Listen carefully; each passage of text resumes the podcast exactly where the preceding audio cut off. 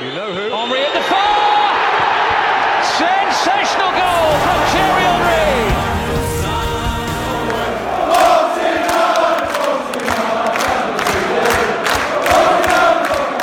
Above all, I am like you.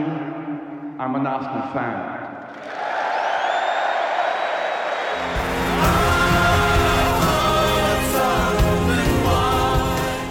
听众朋友们，大家好，欢迎收听新一期的两杆老烟枪。哎呀，这已经是到我们的第二十六期了，我非常非常高兴，今天终于干掉了潘金莲。我们今天这节目当中既没有西门庆，也没有潘金莲。呃，我们今天说的话题是一个很高大上的话题啊，留学生眼中的英国足球和阿森纳。上上来呢，让我先介绍一下这呃两位非常年轻的嘉宾啊。呃，徐博阳、大波呃，以及张家路、张瓜，欢迎两位。嗯 Hello，大家好。哦哦哦哦，来，我必须得请这位啊，呃，这位女生先说说话，做个简单自我介绍好吗？张瓜，给好好好你十秒钟。好，Hello，大家好，我是张瓜，现在在英国伦敦读书，然后一四年开始喜欢阿森纳，算是新球迷吧，就不怎么懂球，瞎聊两句。你别告诉我你现在还在伦敦。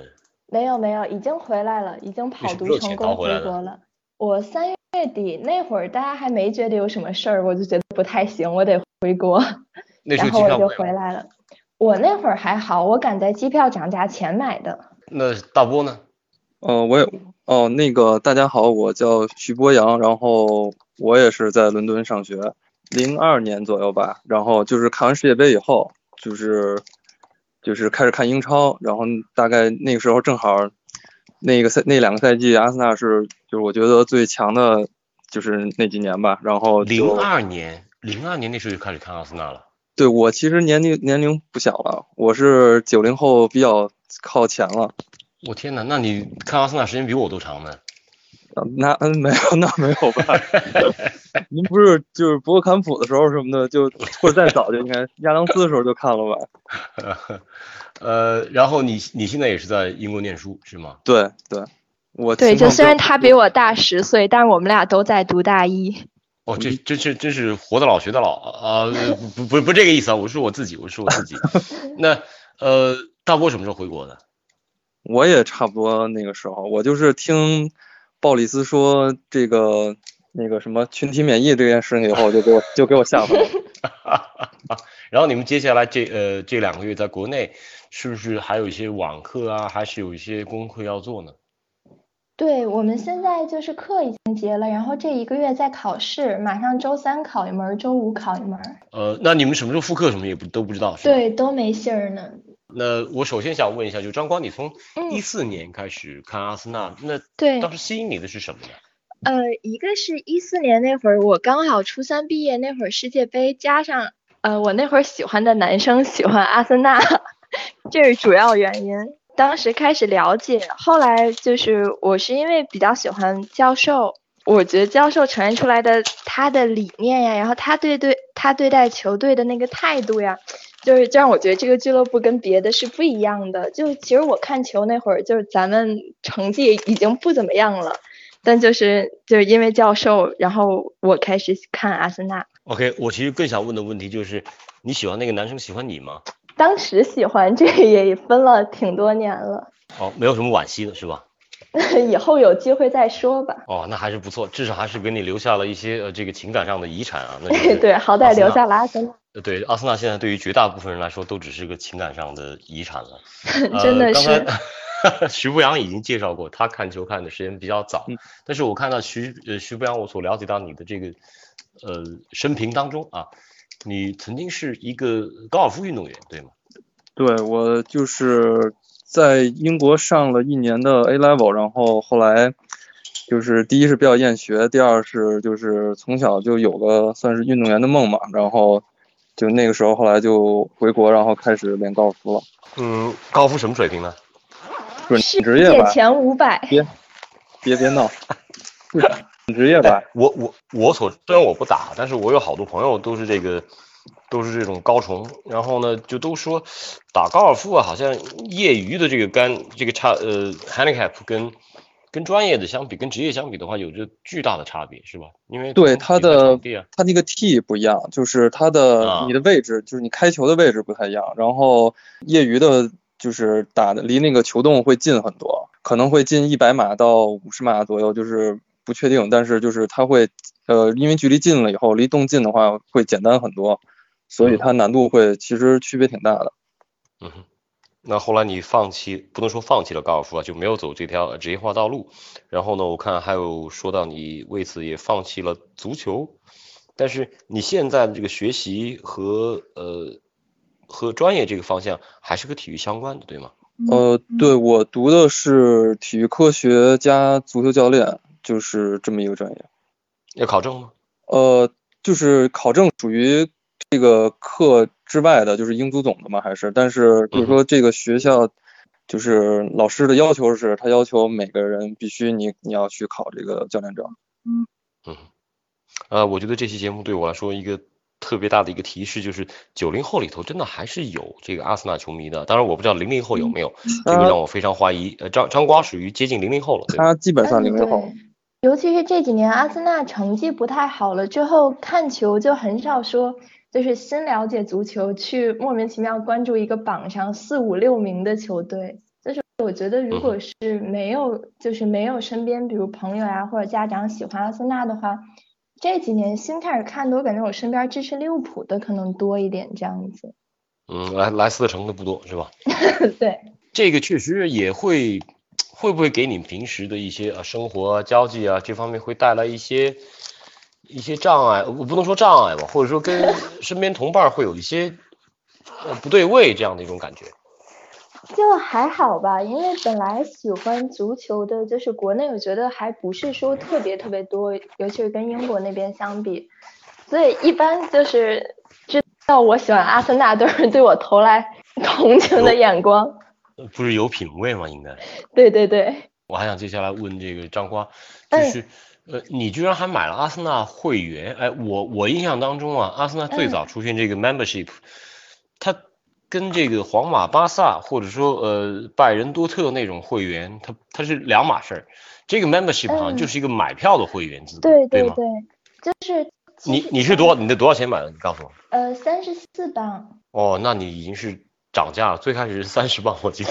就是现在、呃现在好像到五十磅了吧？就是它是有不同等级，现在好像不是单独阿森纳的 membership，是整个英超它的买票系统都是这样，就是你必须哦要先购买球队的 membership，然后你才有资格去买票。所以就就是因为我想看球，就必须要买那个。嗯，为什么一定要去现场看球呢？一个是就是去了英国不可能不看球，我当时就是转学去英国那边，好多人都问我是不是冲着阿森纳去的，然后其实不是。然后另外就是在现场看，还是跟在在就是宿舍呀之类的看，感觉完全不一样。就是嗯那个跟跟我们具体说说看。一个是因为呃英国它是越靠下最底下和最上边的位置是最便宜的，然后所以我一般都会去刷就是很靠下，比如第一二排的票，就是离球场球员那个距离就就感觉还挺挺梦幻的，尤其是之前一直在国内看英超，我就感觉就是离得很远的事儿，然后去了英国之后就一下那些就是真实的发生在眼前，就觉得那个感觉完全都不一样。像我回国前去看，呃，去看了一场球，忘了是踢谁了，就是美羊羊进球，然后就在我面前，我那那些人买到第一排角球区的票，就在我眼前后空翻，就是就就觉得就是在现场看了球之后，以前可能也不是说有距离，但是就只是说一种喜欢，然后在那儿才真正感觉就是融进去那种感觉。嗯，这种融进去感觉有跟啊身边这些球迷啊，跟这些呃可能平素生活当中是是陌生人啊，在球场上会形成这样的社交关系吗？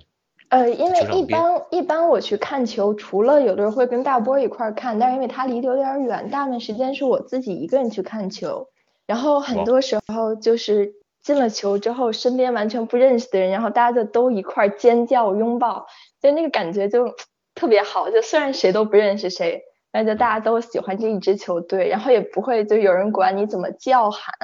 然后就是，而且我声音很尖，我也很喜欢尖叫，就是在球场全都能，就是释放出来那种感觉。嗯我最近因为在这呃已经有七周时间了嘛，比赛停摆和相应的隔离，嗯。我听到很多啊这些嗯球迷啊自己讲述呢，都会非常怀念的是这种感觉，就是呃也许有的人在一块看球看了十年啊甚至二十年，他并不知道对方是谁，但是呢那张面孔他是认识的，而在比赛当中有这样的让大家呃集体情绪一块宣泄，未必都一定是进球的尖叫，或许就是一块来 fuck the referee 是吧？那嗯那也是能够找到彼此认同感的，所以这是一种社交的氛围。但是我所了解到的呢，就是阿森纳的这个主场氛围啊，如果真的要跟以前像 Stoke City 啊，或者说现在咱们所说的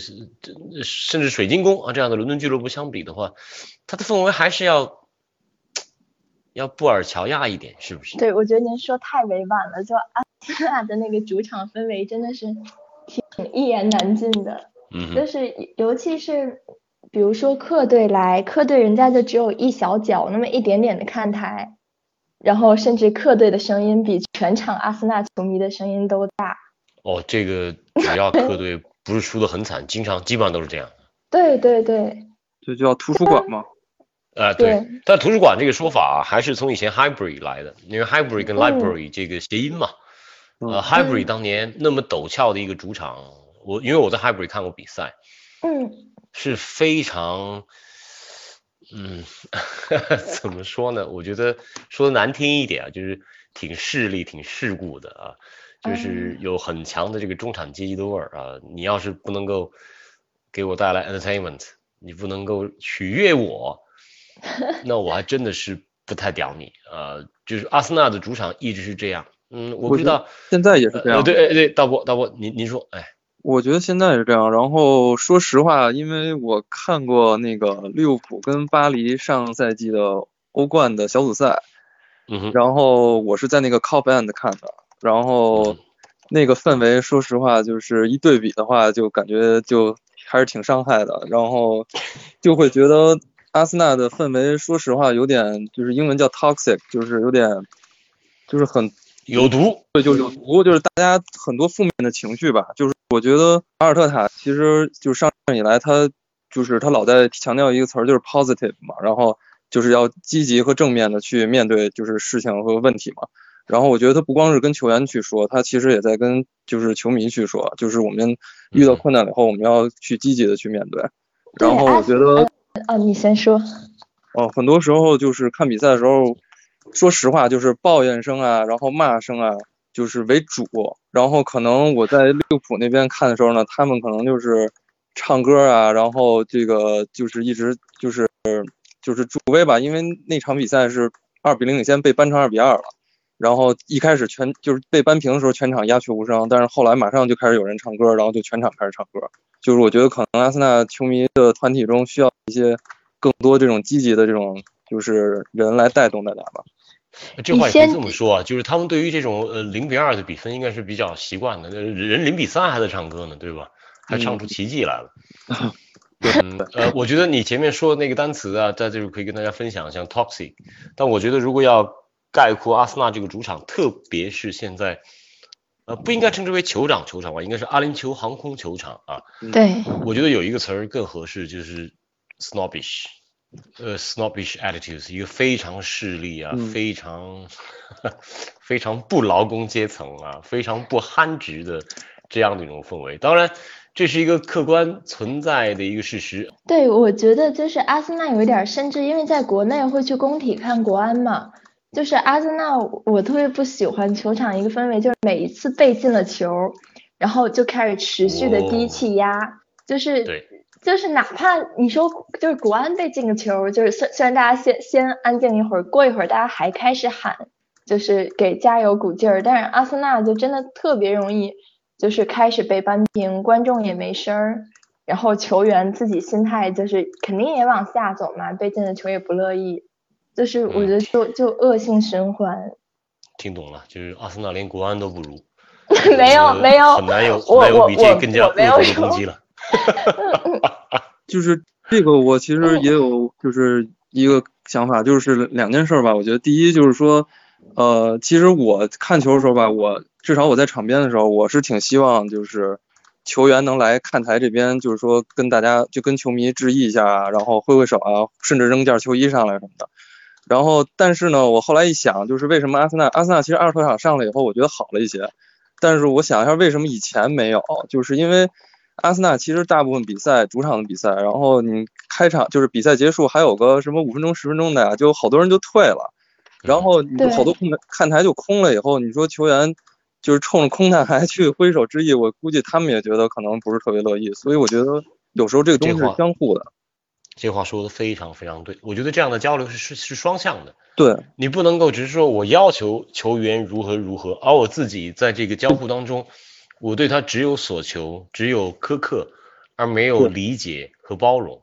对，这是一个交流，就是你对球迷，你对自己，就是你光对球球员提要求，你对教练提要求，但是其实你自己，就是你可以跟球员、球迷去比嘛，你跟其他球队的球迷去比。然后，因为我我也去过，就是纽卡啊，什么其他那些，就是比较传统一点的那种，就是也挺死忠的那种球队的球迷的那种看台。然后，working class，working class，对对对，然后他们就是说实话，我觉得阿森纳球迷就是如果阿森纳球队成绩在英超排第四或者说中游的话，我觉得阿森纳球迷可能排名就至少在球场球场的排名，我觉得就是球迷的表现，我认为在英超可能在降级区待着呢，可能。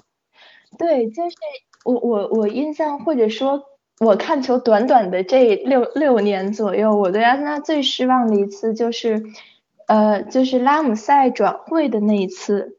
就是最后一场赛季的最后一场，不是也会有球员绕着场边就是整场巡啊，就是那场我觉得是从俱乐部。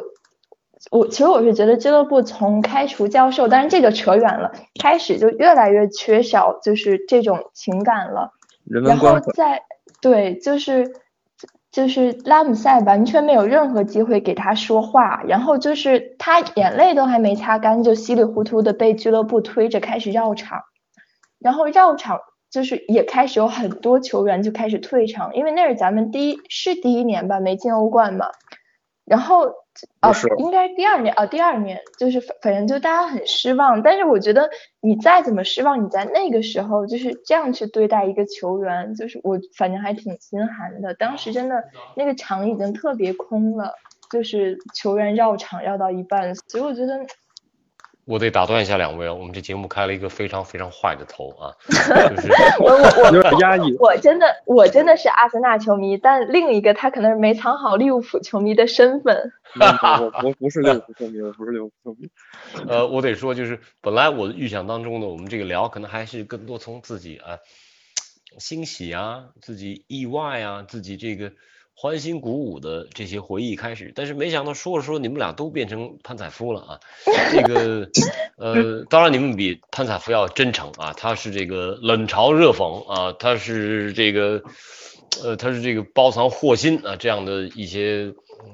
这样的一个阿森纳球迷的代表，但不管怎样，我觉得从现场的感觉，呃，如果我们要跳跳脱一点啊，如果是从社会学角度去观察的话，那阿森纳他这个俱乐部他就是，呃，有这样的一些演变啊、呃，我，呃，如果做一个历史对比，我此时此刻正在看一本书，就是叫做《极度狂热吗？复呃不不，那那那那那个是二十年前看过的，叫做《Football Emperor》。呃，赫赫伯特·查普曼，这是一本老书了，关于赫伯特·查普曼的一个传记啊。那如果这里面谈到阿森纳当年的一些特点，它也是一个劳工阶层俱乐部啊，从这个南伦敦背到呃搬到这个北伦敦，但是在呃二战之后，阿森纳变得越来越中产阶级化啊，甚至啊，在过去这二十年，呃，欧洲大陆的主教练。和更多这个欧洲外援的进入啊，成为他俱乐部的这个嗯偶像主体的话，也让他的气质发生了一些变化。如果你们未来去去呃去去伯纳乌，啊去像诺坎普，去法国去看看球，你会发现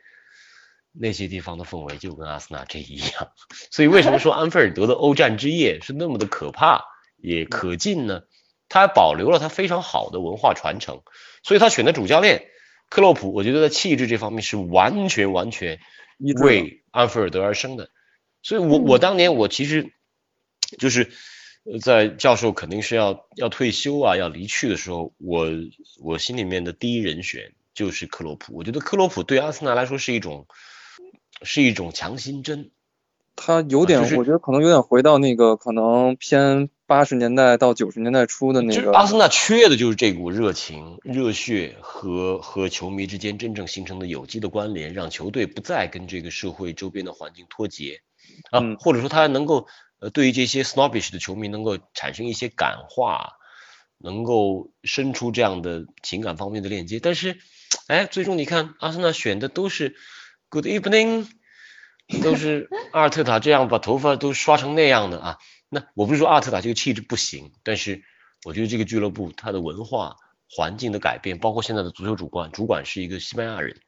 嗯呃这些其实上列一是吧？从呃呃对，包括这老板是一个美国的啊，这根本就不看球的一个美国老板，这些冥冥之中已经注定了这个俱乐部从上到下，从场上到场外，它会有一些嗯这样的改变。呃，所以说起来还是还是挺复杂的吧。特别是我觉得像呃张光和大波，你们去到现场去看到阿森纳，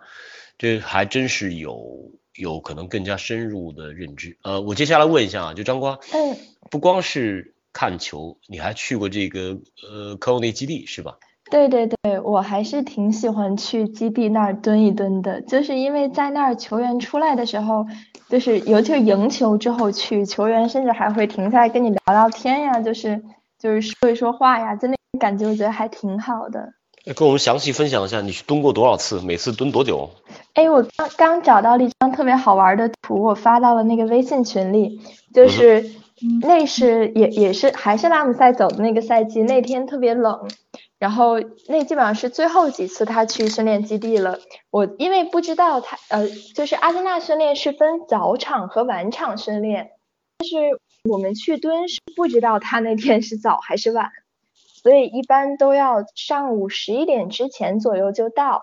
然后我天呐，这两个背影里面哪个是你啊？右边那个是我披着威尔士国那个旗子的那呃个，，那那左边那个是谁呢？左边是我另一个朋友，另一个姑娘，就也是阿森纳球迷。你确定那是个姑娘吗？对对对，她那是戴了个小帽子。然后你们得逞了是吧？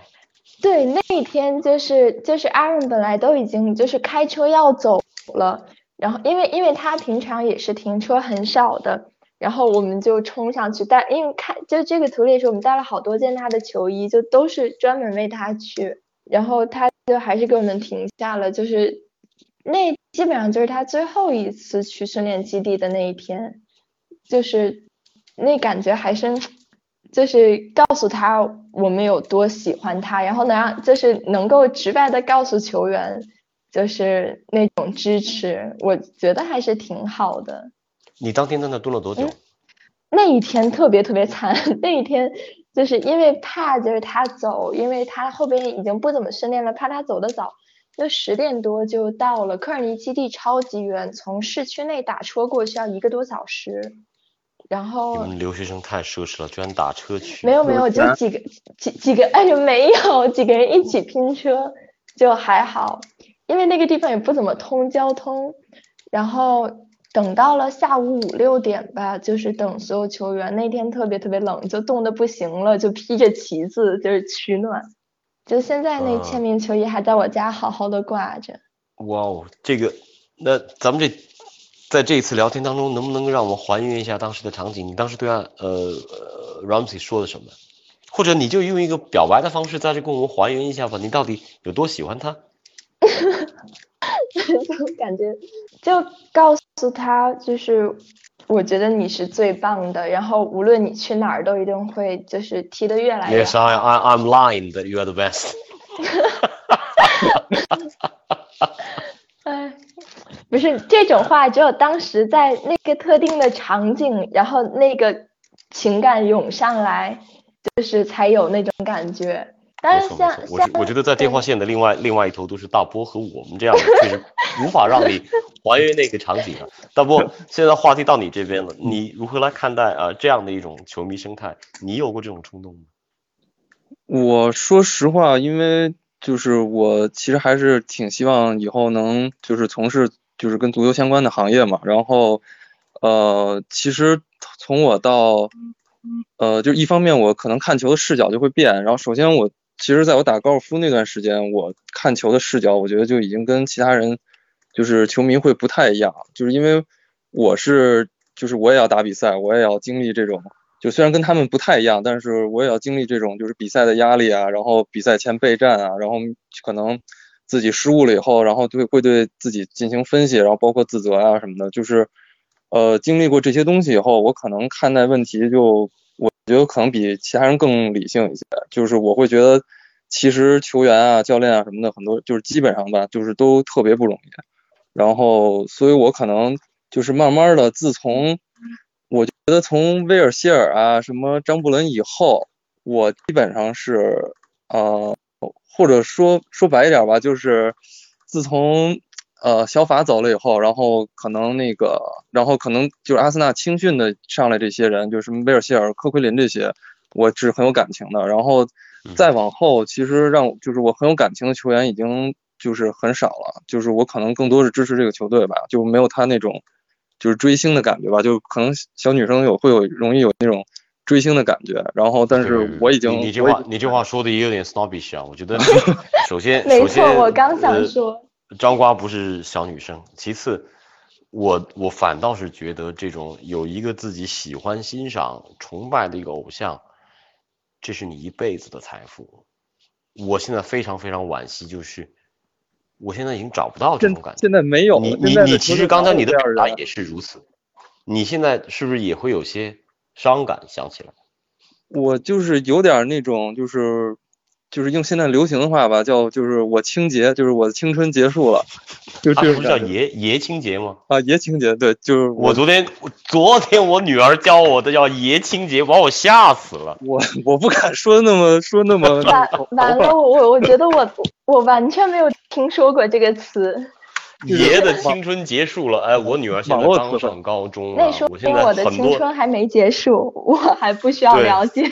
是，但是对我来说，我很多现在的话我都得跟跟他学，我才才能听得懂。嗯什么 PUA 什么意思？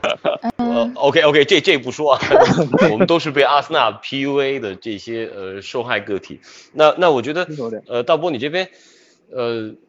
如果结合你现在这个学业和和对未来的一些工作规划的话，嗯，那你嗯，现在看球你还有还有那种快乐的感觉吗？我呃有，其实是有的，但是我可能看的点会就是更具体一些吧。然后举例来说，那个阿尔特塔上任，就是首先我是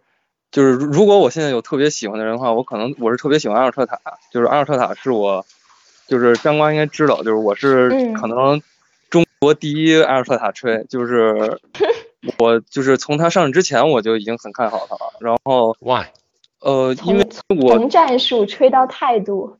就是他的人生履历是我认为一个教练的最完美的，就是他整个球员的职业生涯是一个球员最完美的一个履历。他是巴萨青训的，就是球员，然后跟在青年队预备队的时候跟瓜迪奥拉认识，然后瓜迪奥拉当时跟他踢的时候，瓜迪奥拉就说，就是你以后会成为一个就是很强的教练的。然后后来他去的就是苏超因为，踢球不是特别行，是吧？呃，就就因为他们俩踢一个位置嘛，就确实他没瓜迪奥拉强，但是肯定是，就当时是瓜迪奥拉受受伤好像是，然后他去就是他是预备队的，等于给瓜迪奥拉踢的替补，然后瓜迪奥拉等于伤愈第一场在预备队踢的，然后他们俩就那时候认识的，然后可能交流了一下，然后就瓜迪奥拉觉得这个人就是足球智商很高。呃，后来他就去了苏超嘛，所以他，然后他又去来，就是又就去大巴黎，又回什么皇家社会，然后又去埃弗顿，就是他，然后所以他很了解，很了解英超和苏格兰这种就是长传冲吊和英式足球的这种战术打法，然后，所以他就瓜迪奥拉为什么要请他，就是也要请他当助教，因为他对可能对头球啊、什么二点球啊、争高球啊，还有这种特别粗粗野的这种英式足球的踢法。阿尔特塔是很了解的，就是这方面瓜迪奥拉说他都不是特别了解，就是对二点球的争夺，所以就是我觉得阿瓜迪奥拉是有从他就是从他这里面学习到一些东西的，就是这么一个呃情况，就是战术上其实也从他里借鉴了一些东西，所以然后我觉得他就比瓜迪奥拉强在他可能比瓜瓜迪奥拉特别理想化的一个人，然后我觉得他可能在战术上会更实际、更结合阿森纳的现状，我觉得是更适合阿森纳的。让瓜迪奥拉，我觉得也不一定是能就是带成这样。呃，而且他就是我那天听呃在就是在网上看过一个。就是因赖特对阿尔特塔的评价，就是因赖特也是很看好他的，在他上任之前，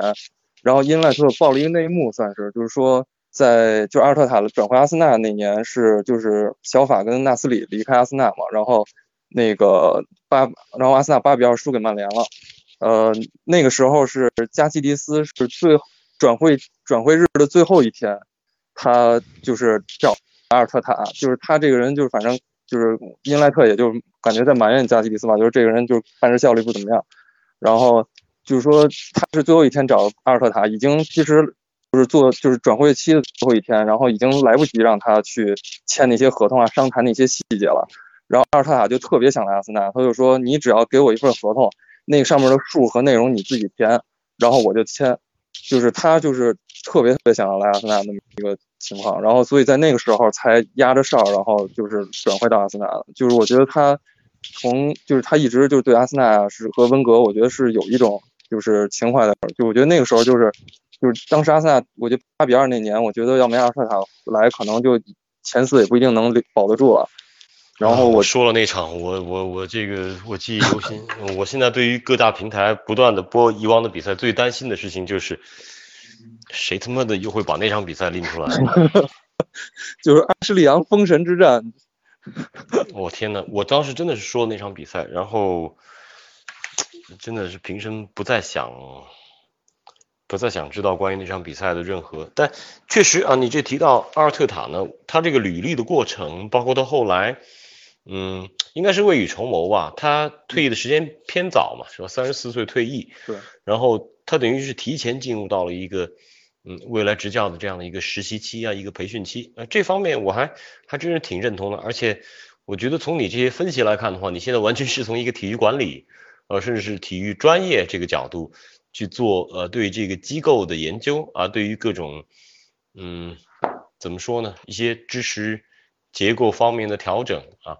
呃，这样去观察一个俱乐部，看就是我可能想的会比较多吧，就是因为其实我觉得看温格，就是尤其是一开始可能看一些，就是亨利维埃拉他那个时代，可能就是看足球为主，然后但是后来就可能会因为温格，我觉得会看到管理啊，看到就是这个球场，就是整个球队俱乐部的运作呀，然后包括转会啊，就是各种这种细节吧，就是我觉得可能这个是。阿森纳球迷才会关注的东西，因为其他俱乐部可能就是说像皇马，我有钱我就买就完了，我管你那怎么运营。如果你现在是这样的一种观点呢，回过头来会不会让你少了一些原本的快乐呢？就咱们这么说，今天我面对的两位朋友，一个非常感性，一位非常理性，我两者之间能平衡吗？我也挺感性的，我今今年我看那个就是阿森纳踢切尔西吧，然后。是大卫·路易斯红牌罚下，然后最后追追成二比二嘛。那场我就很激动，我觉得是就是有，我觉我有印象中，我觉得阿森纳近十年来我心中可能踢的最好的一场球。我我今年就说那一场阿森纳的比赛啊，然后那场比赛我的激动就在于他妈的穆斯塔菲又上了，他又把队友搞下去了，然后自己未来三场又可以又可以首发了，真的，我当时在比赛。第一时间的反应就是，我的天呐，这人怎么能这么干啊？就是路易斯给他背黑锅了，当时那场那场挺明显。对他把路易斯干掉之后，自己未来三场又有首发机会。嗯呃，那好，那张光你这边慢慢的，你你你正在经历这样的一个过程，就是一个移情以及沉淀的过程。呃，我觉得。成为某一个球队的球迷啊，这会是一个一生的标签。这点我不知道两位是不是认同。就是你现在已经成为一个阿森纳球迷的话，未来让你支持其他俱乐部都是不太可能的，哪怕是天差地远的一个俱乐部啊。对。呃，但是未来的这个沉淀都会从个体、从偶像沉淀到这个俱乐部上，而且这个情感的历程最终都会由狂热。而沉淀为理性，你有这样的感受吗？其实这也是我就是这两年一直在想的一个事情，因为像我刚刚说的，我是因为教授开始喜欢阿森纳，就是我会觉得现在就是尤其是整个足球市场，不光是英超，在越来越往有那个金元足球的发展趋势，就是会越来越注重什么样的球员能带来效益最大化，或者你怎么样去运作这样的一系列事情。然后，但是最初吸引我的点，就是阿森纳吸引我的点是在于，就是我会觉得，就是因为教授整个他他对俱乐部相当于以前就是他不光是就是他相当于是一个 manager 那种身份吧，他会渗透很多，就是包括比如老将的一年一续约，包括就是即使是像小法范佩西当时出走之后，就是教授依然就是会去给他们一些鼓励肯定。包括一直就是永远是站在球员前面去保护球员，而不是让舆论直接打向球员的这样一些事情，让我觉得就是这个俱乐部的，就是那些温情的成分，我会觉得是当时很吸引我的点。但是从就是教授，就是现现在当然我也不是当事人，我也不可能说他到底是就是自己决定离开，还是说就是被迫。下课这样子，被迫的，肯定是被迫肯定是被迫的。对，就是这种，我我会发现当时知识就是让我吸引我的点少了。这个俱乐部和其他的那些曾经没有吸引我俱乐部不一样的地方，在就是越来越少。这两年吧就其实我去英国就是从就是教授走了之后我才去的英国嘛。就虽然我也在就是频繁的去看球，我基本上只要有时间我就会去现场看球。就是我我也一直在想，现在除了习惯让我在就是继续支持这支俱乐部，就是我慢慢的或者说就是我继续支持他的理由，或者说那种就是羁绊到底是什么来组成的，我可能先也是因为一个是我觉得可能我年纪比较小，就是看的还比较少。我觉得这是我后边慢慢看球会慢慢在想的一件事儿吧。呃，我建议你别想，就越我可以警告你。长大是件很可怕的事儿，嗯，你会失了本真，你会少了很多很多快乐。呃，大波是不是这么看？我反正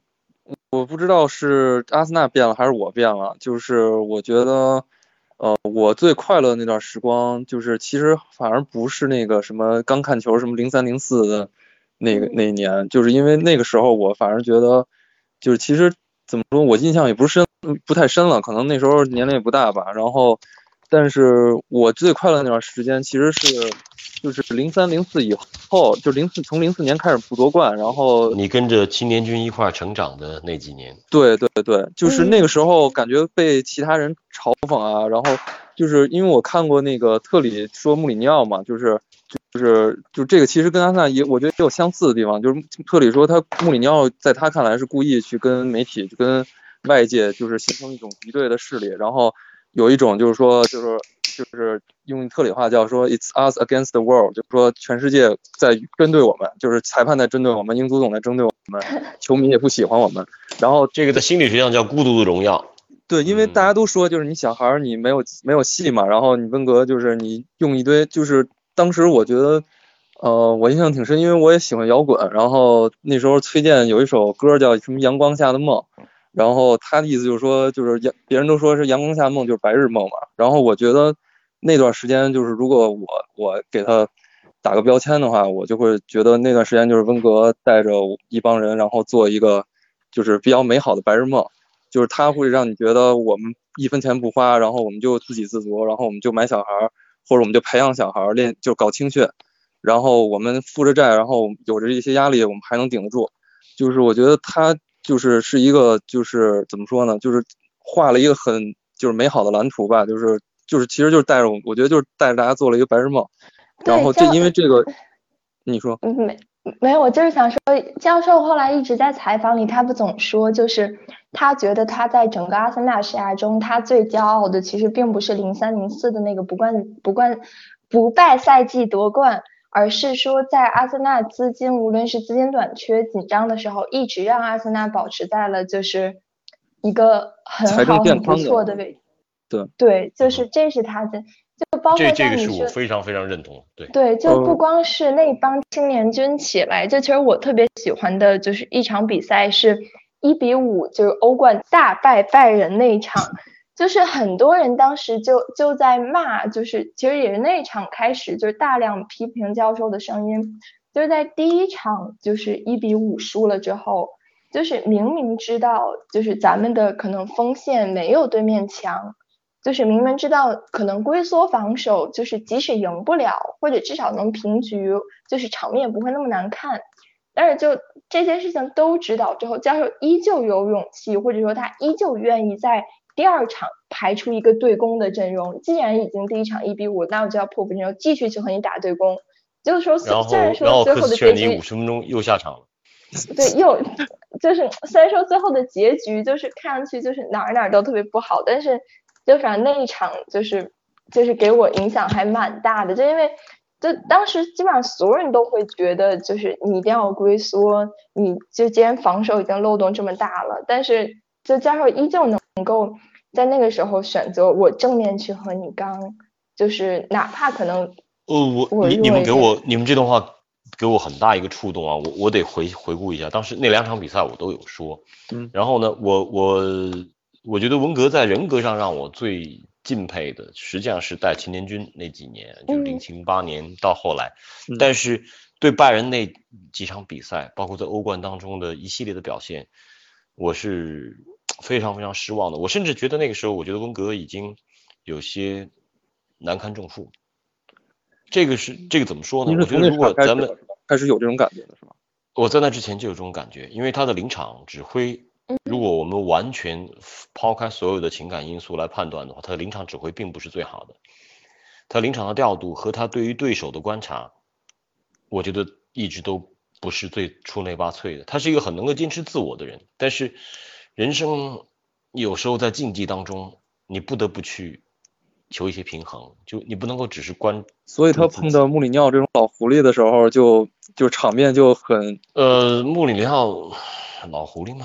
他如果碰上这种奸诈小人的时候，君子肯定会吃亏，这是肯定的。对君子永远敌不过小人。嗯秀才打呃我不是说穆里里尼奥就是一个小人啊，当然，当然，我觉得穆里尼奥就是一个小人，他是一个很能干的小人。但是，呃，但是温格自己，我觉得他在他睿智和和通透的另一面，我觉得他缺乏一些自信。我就是如果回到拜仁那两回合，以及那几年连续在欧冠当中对巴萨呀，就是这个十六郎那那那个年代，嗯，其实很多比赛不应该呈现出那样的场景，呃，包括零九年半决赛对嗯曼联的两回合，就是你如果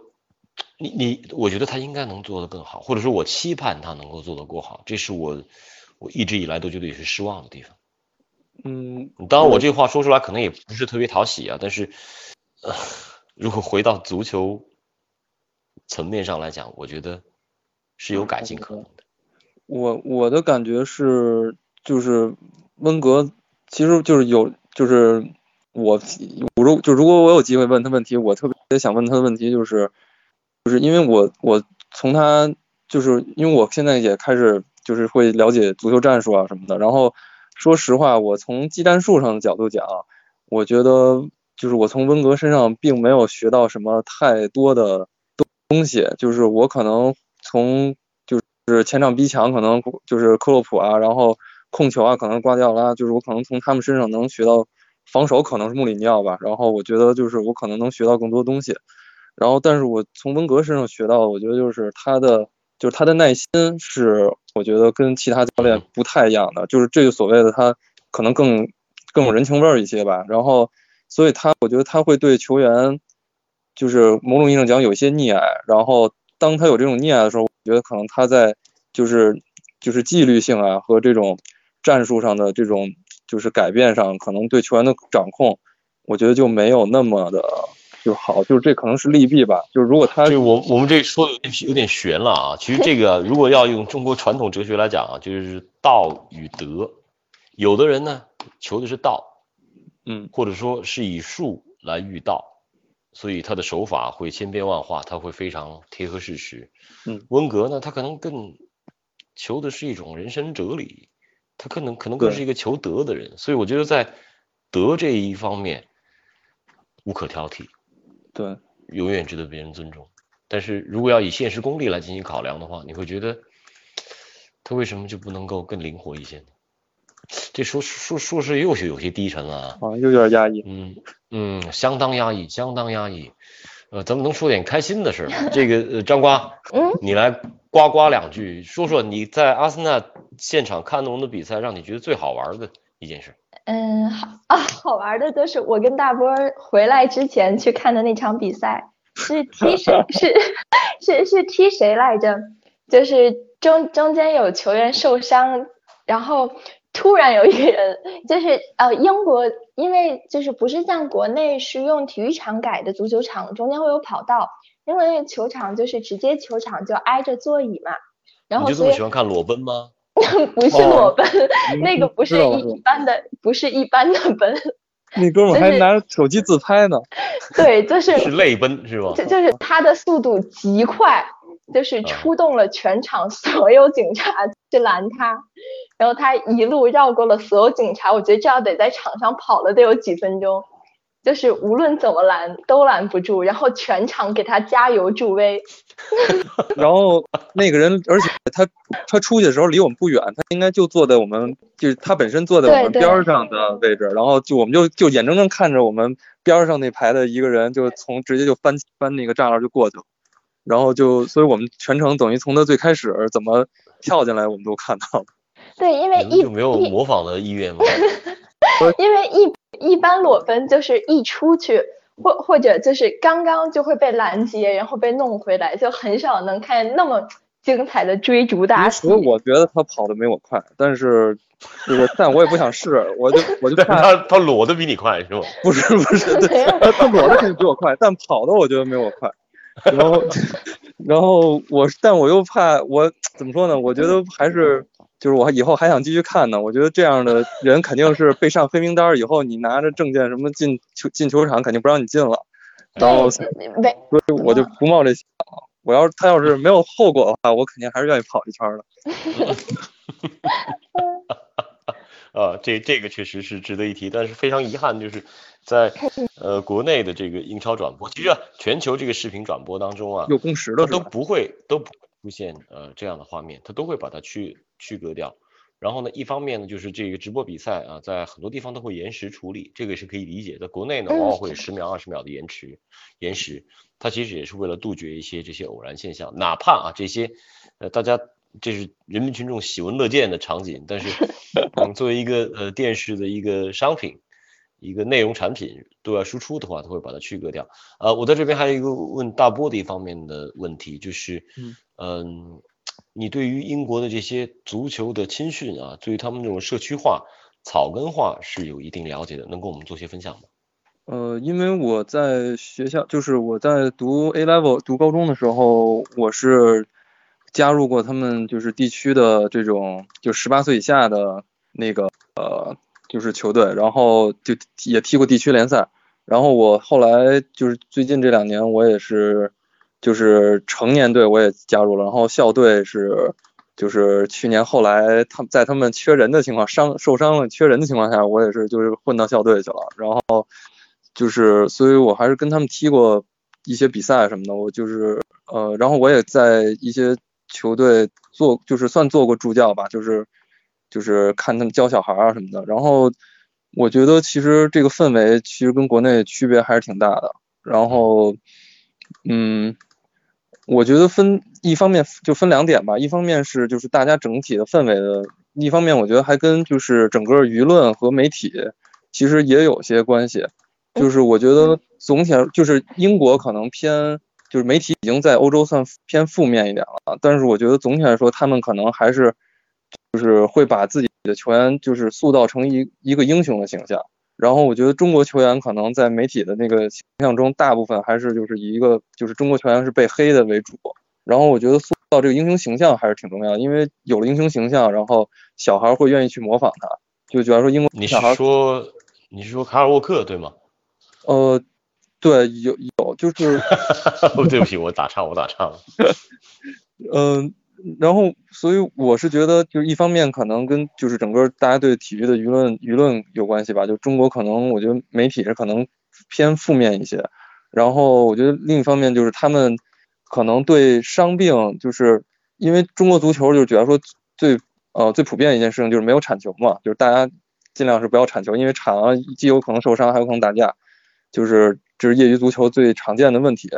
呃，但是国外的话，其实他们对这种伤病啊，包括就是这种就是冲撞啊，身体的身体接触是就是完全没有避讳，甚至我认为就是这是越低级别的，他们那个身体就是越玩的越粗野。然后可能就是英超，我觉得现在铲球次数已经没有那么多了，但是就是我踢那种低级别联赛，我感觉就是在泥地里的时候，基本上就是一分钟都有就是四五脚铲球吧，就那种就大家不停在互相对铲，就那种感觉。呃，然后我觉得可能这个是就是国内跟国外的一个比较大的区别，因为国外的这个业余足球它能跟就是职业足球能够接轨，就像瓦尔迪这样，他可能踢到第九，就他在第九级别联赛踢，就是就第五级别都不算职业嘛，然后他在第九级别踢，然后但是他踢得好，他就可以慢慢往上爬，慢慢往上爬，然后最后能爬到职业球员这个就这条道路上。我觉得这这个在中国是不可能发生的，因为中国觉得说你从小。你就不能铲球，然后可能大家踢那种小野小场野球的时候，连射门都就是可能都不让你射，就是进圈射门什么的。所以就是业余中国的业余足球跟就是职业足球完全是两两种运动。如果是这样的话，就中国就算就算有，首先踢业余足球人就不多，然后就算有的话，他可能就是他也没法去跟职业队去进行这种衔接。然后我觉得这个其实是也算是一个问题吧，但是这可能就是咱们社会的这个。氛围啊什么的，文化的氛围什么的，就是这样的。嗯，这其实是个对这项运动的认知的差别。就是我觉得英国跟很多地方不同的地方，它在于它首先培养的是个人，或者说它培养的是一个男人。当然啊，咱们在现在这种语境当中说过于